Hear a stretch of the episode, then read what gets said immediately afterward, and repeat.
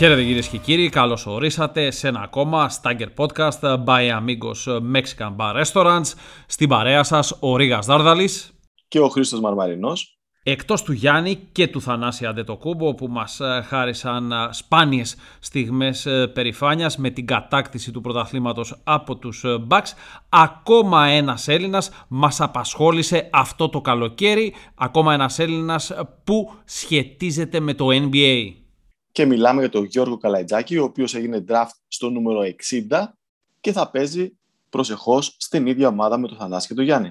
Ο κοινός ατζέντης του με τα αδέλφια Αντετοκούμπο έκανε εξαιρετική δουλειά όχι μόνο με την επιλογή του στο νούμερο 60 του draft, αλλά την ίδια στιγμή με το συμβόλαιο που εξασφάλισε για τον Έλληνα πελάτη του. Οι λεπτομέρειες της συμφωνίας είναι εξόχως ενδιαφέρουσες και θα τις αναλύσουμε και θα εξηγήσουμε πώς η δομή του συμβολέου αναγκάζει τον Καλατζάκη να, να κάνει κάτι το οποίο ουσιαστικά θα πράξει για πρώτη φορά στην καριέρα του. Θα παλέψει λοιπόν για το παντεσπάνι του με όρους αμερικανικού δημοσίου, όχι ελληνικού. Σημαντικότατη διαφορά θα την καταλάβετε προϊόντος ε, του podcast.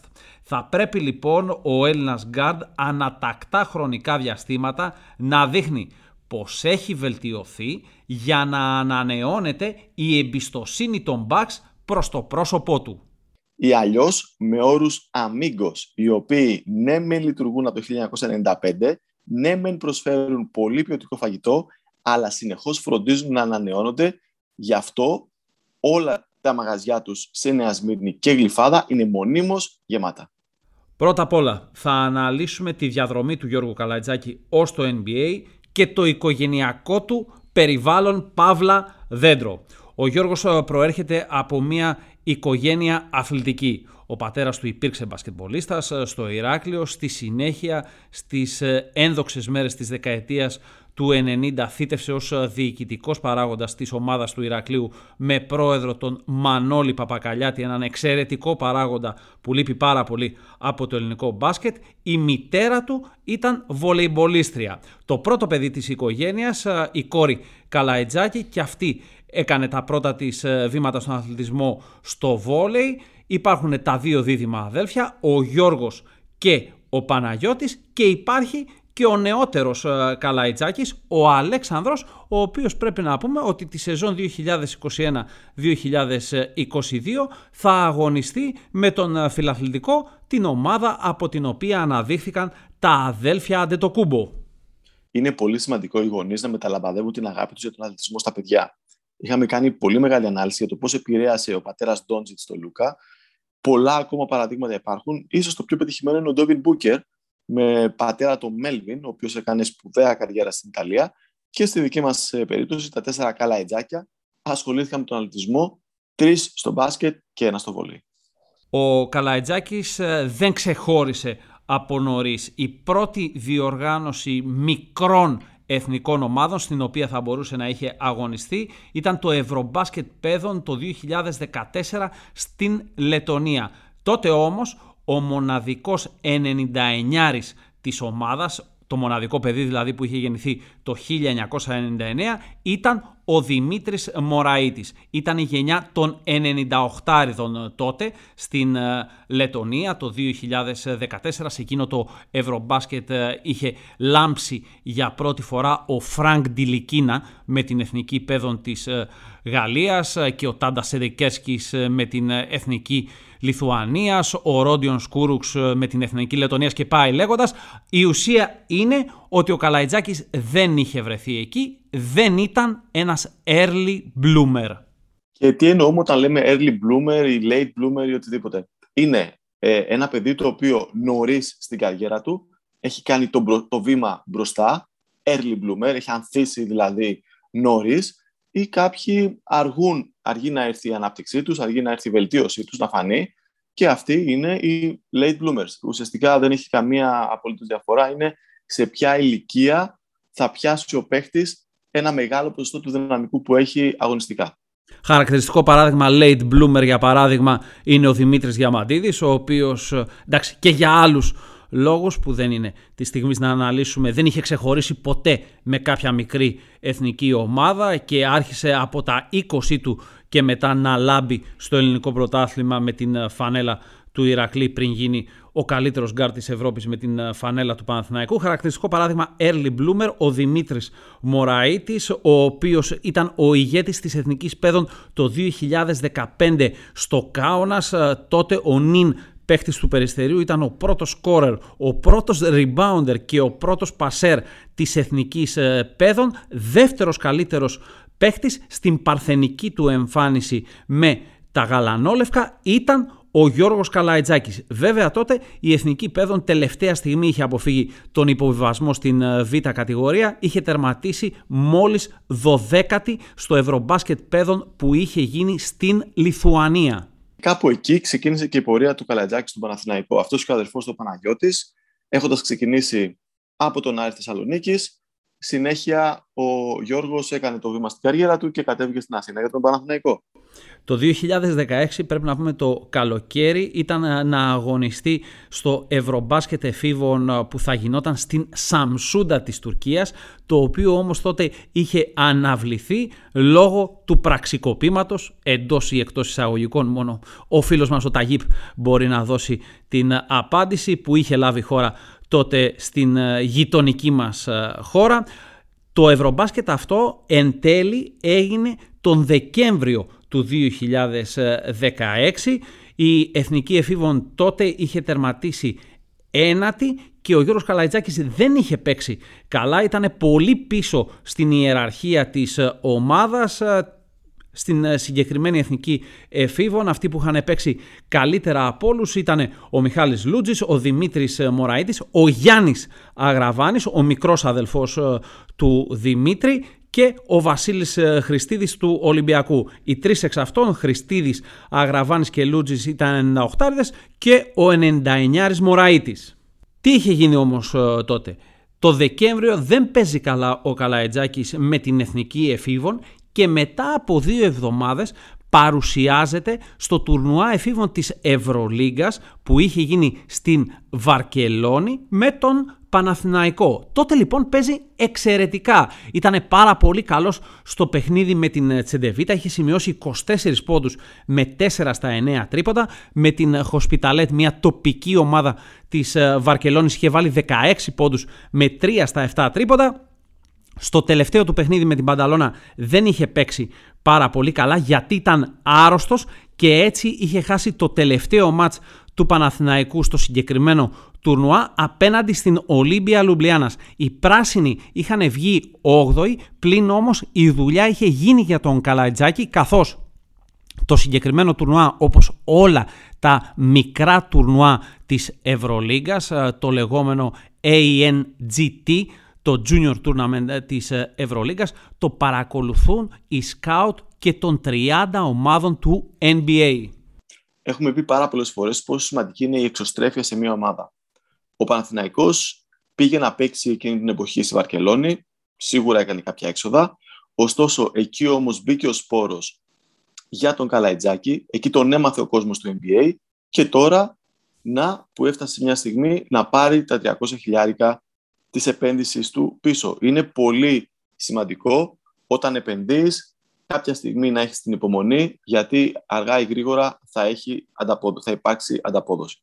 Δυστυχώς δεν εισακουστήκαμε και δεν υπήρξε κανένα παιδί νεαρό που να είναι υποψήφιο για το draft ε, του 2022 που να έρθει στα μέρη μας ε, στο ελληνικό πρωτάθλημα. Είχαμε κάνει μια πολύ μεγάλη ανάλυση για το πρωτάθλημα Αυστραλίας και είχαμε τονίσει ότι δεν χρειάζονται πολλά χρήματα, απλά καλές διασυνδέσεις και καλό διάβασμα της αγοράς του χρόνου στην Αυστραλία. Θα παίζουν δύο Γάλλοι, ο Ντιέγκο, ο οποίος αναμένεται να είναι μέσα στη λοταρία του draft, ο Ούγκο Μπεσόν, πρώτος σκόρερ της Α2 Γαλλίας, ο Ρώσος Μιχαηλόφσκι, ο Φιλιππινέζος Κάι Σότο. Οι δύο αυτοί, ο Μιχαηλόφσκι και ο Σότο, είχαν παίξει στο Παγκόσμιο της Κρήτης το 2019. Ήταν μέσα στα πόδια μας. Μπορούσαμε εύκολα να τους φέρουμε στην Α1. Θα άλλαζαν κάτι; Όχι, δεν είναι παιχταράδες, αλλά θα έφερναν λεφτά. Και βέβαια θα παίξει και ο Γερμανός Άριελ Χουκπόρτη, ο οποίος πέρσι ήταν συμπαίκτης με τον Παναγιώτη Καλαετζάκη, τον δίδυμο αδελφό του Γιώργου, στην Λιθουανική Νεβέζης. Ο Γιώργος έπαιξε σε όλες τις μικρές εθνικές. Η συνέχεια έγινε το 2017 στο Under 18 τουρνουά της Πατσλάβα. Ωστόσο, εκεί είχε περισσότερα λάθη από assist. 3,1 λάθη για 2,3 assist είναι ένα πολύ, μια πολύ κακή αναλογία και η ομάδα μας τερμάτισε μόλις στην ένατη θέση. Ακριβώς ίδιο ήταν το σκηνικό και το 2018 στο Ευρωμπάσκετ νέων που είχε γίνει στο Χέμνιτς της ε, Γερμανίας. Ο Καλαϊτζάκης τότε είχε 3,9 λάθη μέσο όρο και μόλις 2,6 assist. Η Εθνική Εφήβονη είχε βγει τότε 13η. Το δεύτερο τουρνουά το οποίο βοήθησε πολύ τον Έλληνα playmaker, τον έβαλε για τα καλά στα μπλοκάκια των κατασκόπων του NBA, ήταν το Ευρωμπάσκετ νέων του 2019 στο Τελαβίβ. Τότε είχε βγει πρώτο σκόρερ με 19,7 πόντους ανά αγώνα πάνω από τον Ουκρανό Ιουσούφ Σάνον, ο οποίος αργότερα επιλέχθηκε στο draft από τους Washington Wizards. Τρίτο σκόρερ τότε ήταν ο γιος του Μύροσλαβ Πετσάρσκι, ο Μάρκο με την Εθνική Σερβίας.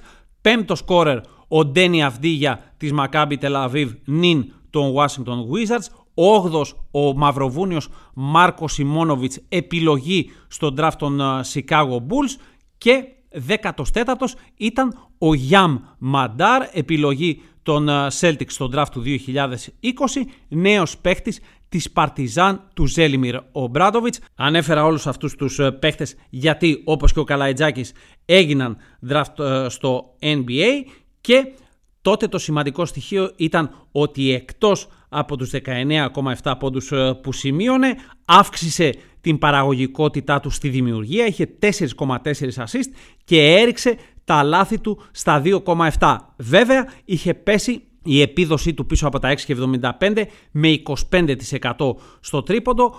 Η εθνική μας ομάδα είχε βγει ένατη, εν τούτης η παρουσία του Καλαϊτζάκη είχε χαρακτηριστεί θετική, είχε κάνει ένα βήμα προς τα πάνω και έτσι ανέβηκε η μετοχή του στο χρηματιστήριο της απέναντις όχθης του Ατλαντικού.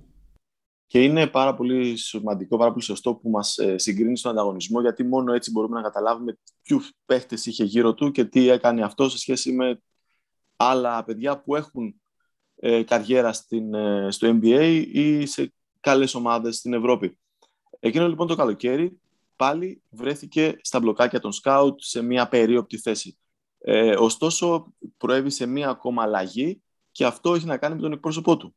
Ναι, τότε έφυγε από τον Έλληνα εκπρόσωπό του, τον ε, Τάσο Δελμπαλταδάκη και πήγε στον Μάριους Ρουτκάουσκας, εκπρόσωπο ενός πολύ δυνατού πρακτορείου της Βάσερμαν, ο οποίος τότε ήταν ο ατζέντης του Λούκας ε, Λεκαβίτσιους. Λεκαβίτσιους και Καλαϊτζάκης έπαιζαν παρέα στον Παναθηναϊκό, έκαναν ε, παρέα ως αποτέλεσμα μετά από αυτή την μετακίνηση εκπροσώπου ο Καλαϊτζάκης μαζί με τον αδελφό του τον ε, Παναγιώτη εντάχθηκαν παρέα στην Λιθουανική Νεβέζης. Από τη μία ήταν καλό που πήγαν στην Νεβέζης και έπαιζαν, από την άλλη το άσχημο ήταν ότι δεν ήξεραν πώς θα παίξουν, ούτως ώστε να βελτιωθούν περισσότερο. Το πρωτάθλημα αυτό έχει χαμηλό ανταγωνισμό, ο Γιώργος δεν βελτιώθηκε όσο θα έπρεπε για να παίξει το 2020-2021 στον Παναθηναϊκό έναν ενεργό ρόλο Εν τούτης, βρέθηκε στο 60 του draft και τώρα τελείωσαν τα ψέματα.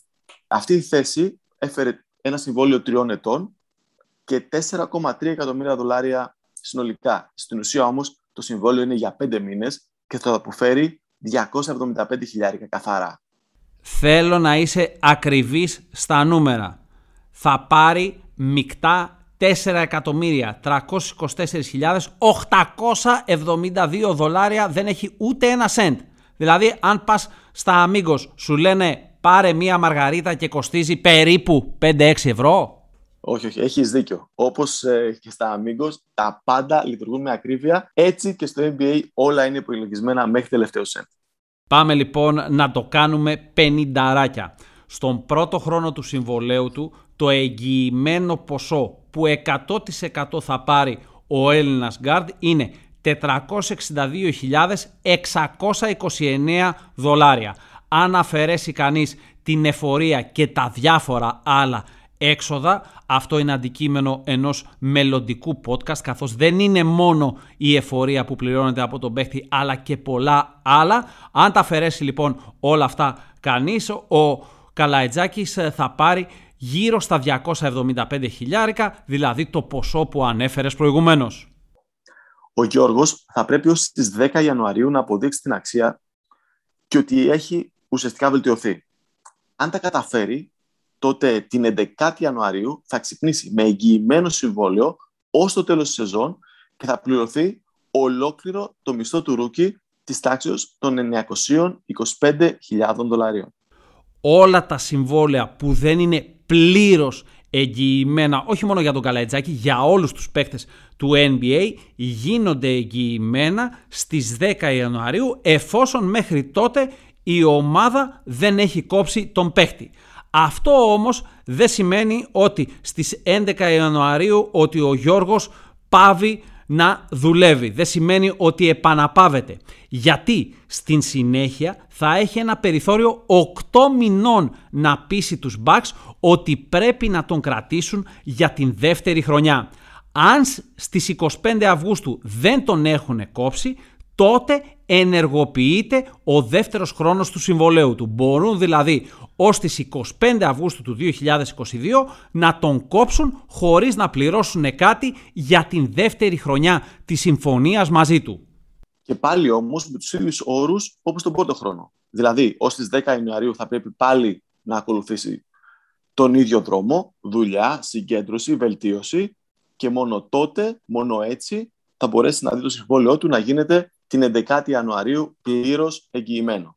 Σε αυτό το ευκταίο σενάριο θα πάρει 1.566.518 δολάρια. Δηλαδή θα έχει μια σημαντική αύξηση των 600.000 δολαρίων. Αυτό θα είναι το εμπιντά ποσό του, όχι το καθαρό. Οπα, οπα, οπα. Τι είπες τώρα, τι είπες; Παίρνω τη δόξα, σε αφήνω όμως να το εξηγήσεις εσύ. Ωραία. Μιλάμε λοιπόν για ε, και να χρησιμοποιήσουμε την ε, ξένη ορολογία, τη διεθνή ορολογία στα οικονομικά. Earnings before interest, tax depreciation and amortization. Δηλαδή αυτά είναι τα κέρδη μιας εταιρείας, μιας επιχείρησης, πριν αφαιρεθούν τόκοι, φόροι και απόσβεση. Το μετάφορον ποσό το οποίο θα μπει στην τσέπη του είναι γύρω στα 900.000 δολάρια καθόλου άσχημα και αν καταφέρει να βγάλει και την δεύτερη του χρονιά στο NBA είτε με τους Bucks είτε με κάποια άλλη ομάδα. Πρέπει να πούμε ότι αυτά τα συμβόλαια ανα πάσα στιγμή μπορούν ε, να ανταλλαχθούν. Μπορεί δηλαδή η ομάδα του Milwaukee να τον στείλει σε κάποια άλλη. Αν λοιπόν ολοκληρώσει την ε, διετία τότε θα μπορέσει να πάρει μία ανάσα. Γιατί; Το συμβόλαιό του μετά τον δεύτερο χρόνο δεν θα έχει deadline ως τις 25 Αυγούστου όπως ισχύει για το καλοκαίρι του 2022. Ωστόσο και πάλι ούτε η τρίτη χρονιά είναι πλήρως εγγυημένη. Πάλι υπάρχει αυτή η γνωστή προθεσμία πλέον της 10ης Ιανουαρίου. Επί της ουσίας λοιπόν οι Bucks τι κάνουν; Καλούν τον Καλαϊτζάκη να δουλέψει σκληρά και αναεξάμεινο να πιστοποιεί την αξία και τη βελτίωσή του. Αναφέραμε στο ξεκίνημα του podcast ότι η συμφωνία είναι με όρους αμερικανικού δημοσίου και δεν κάναμε πλάκα. Στο αμερικανικό δημόσιο όταν μπαίνεις δεν βγαίνεις μόνο για να πάρεις σύνταξη. Υπάρχουν αξιολογήσεις ανά έξι μήνες. Ακριβώς και μπορείς με αυτόν τον τρόπο είτε να υποβαθμιστείς, να απολυθείς, αλλά την ίδια στιγμή θα μπορούσες να προαχθείς ή να πάρεις μια αύξηση. Είναι λοιπόν μια χρυσή ευκαιρία για τον Γιώργο αυτό το συμβόλαιο. Είναι πολύ καλά τα τετραετή, πενταετή συμβόλαια που παίρνουν στην Ελλάδα, αλλά πολλές φορές απλά κάθονται σε αυτά χωρίς να έχουν την ανάλογη βελτίωση που θα έπρεπε. Εμείς από τη δική μας ε, πλευρά θα σας προτείναμε να καθίσετε σε ένα από τα ωραία τραπέζια του Αμίγκος ε, είτε στην ωραία αυλή της ε, Γλυφάδας είτε στην μπασκετομάνα Νέα Σμύρνη είναι βέβαιο ότι τα παιδιά κάτι θα σας φέρουν που θα σας ικανοποιήσει, κάτι θα σας φέρουν που θα σας δοδροσίσει και θα σας αλλάξει την διάθεση. Μέχρι την επόμενη Παρασκευή για το ακροτελεύτιο Stagger Pod By Amigos Mexican Bar Restaurants. Από τον ε, Χρήστο Μαρμανό. Και το Ρίκα Δάρδαλη. Να είστε όλοι καλά. Γεια και χαρά.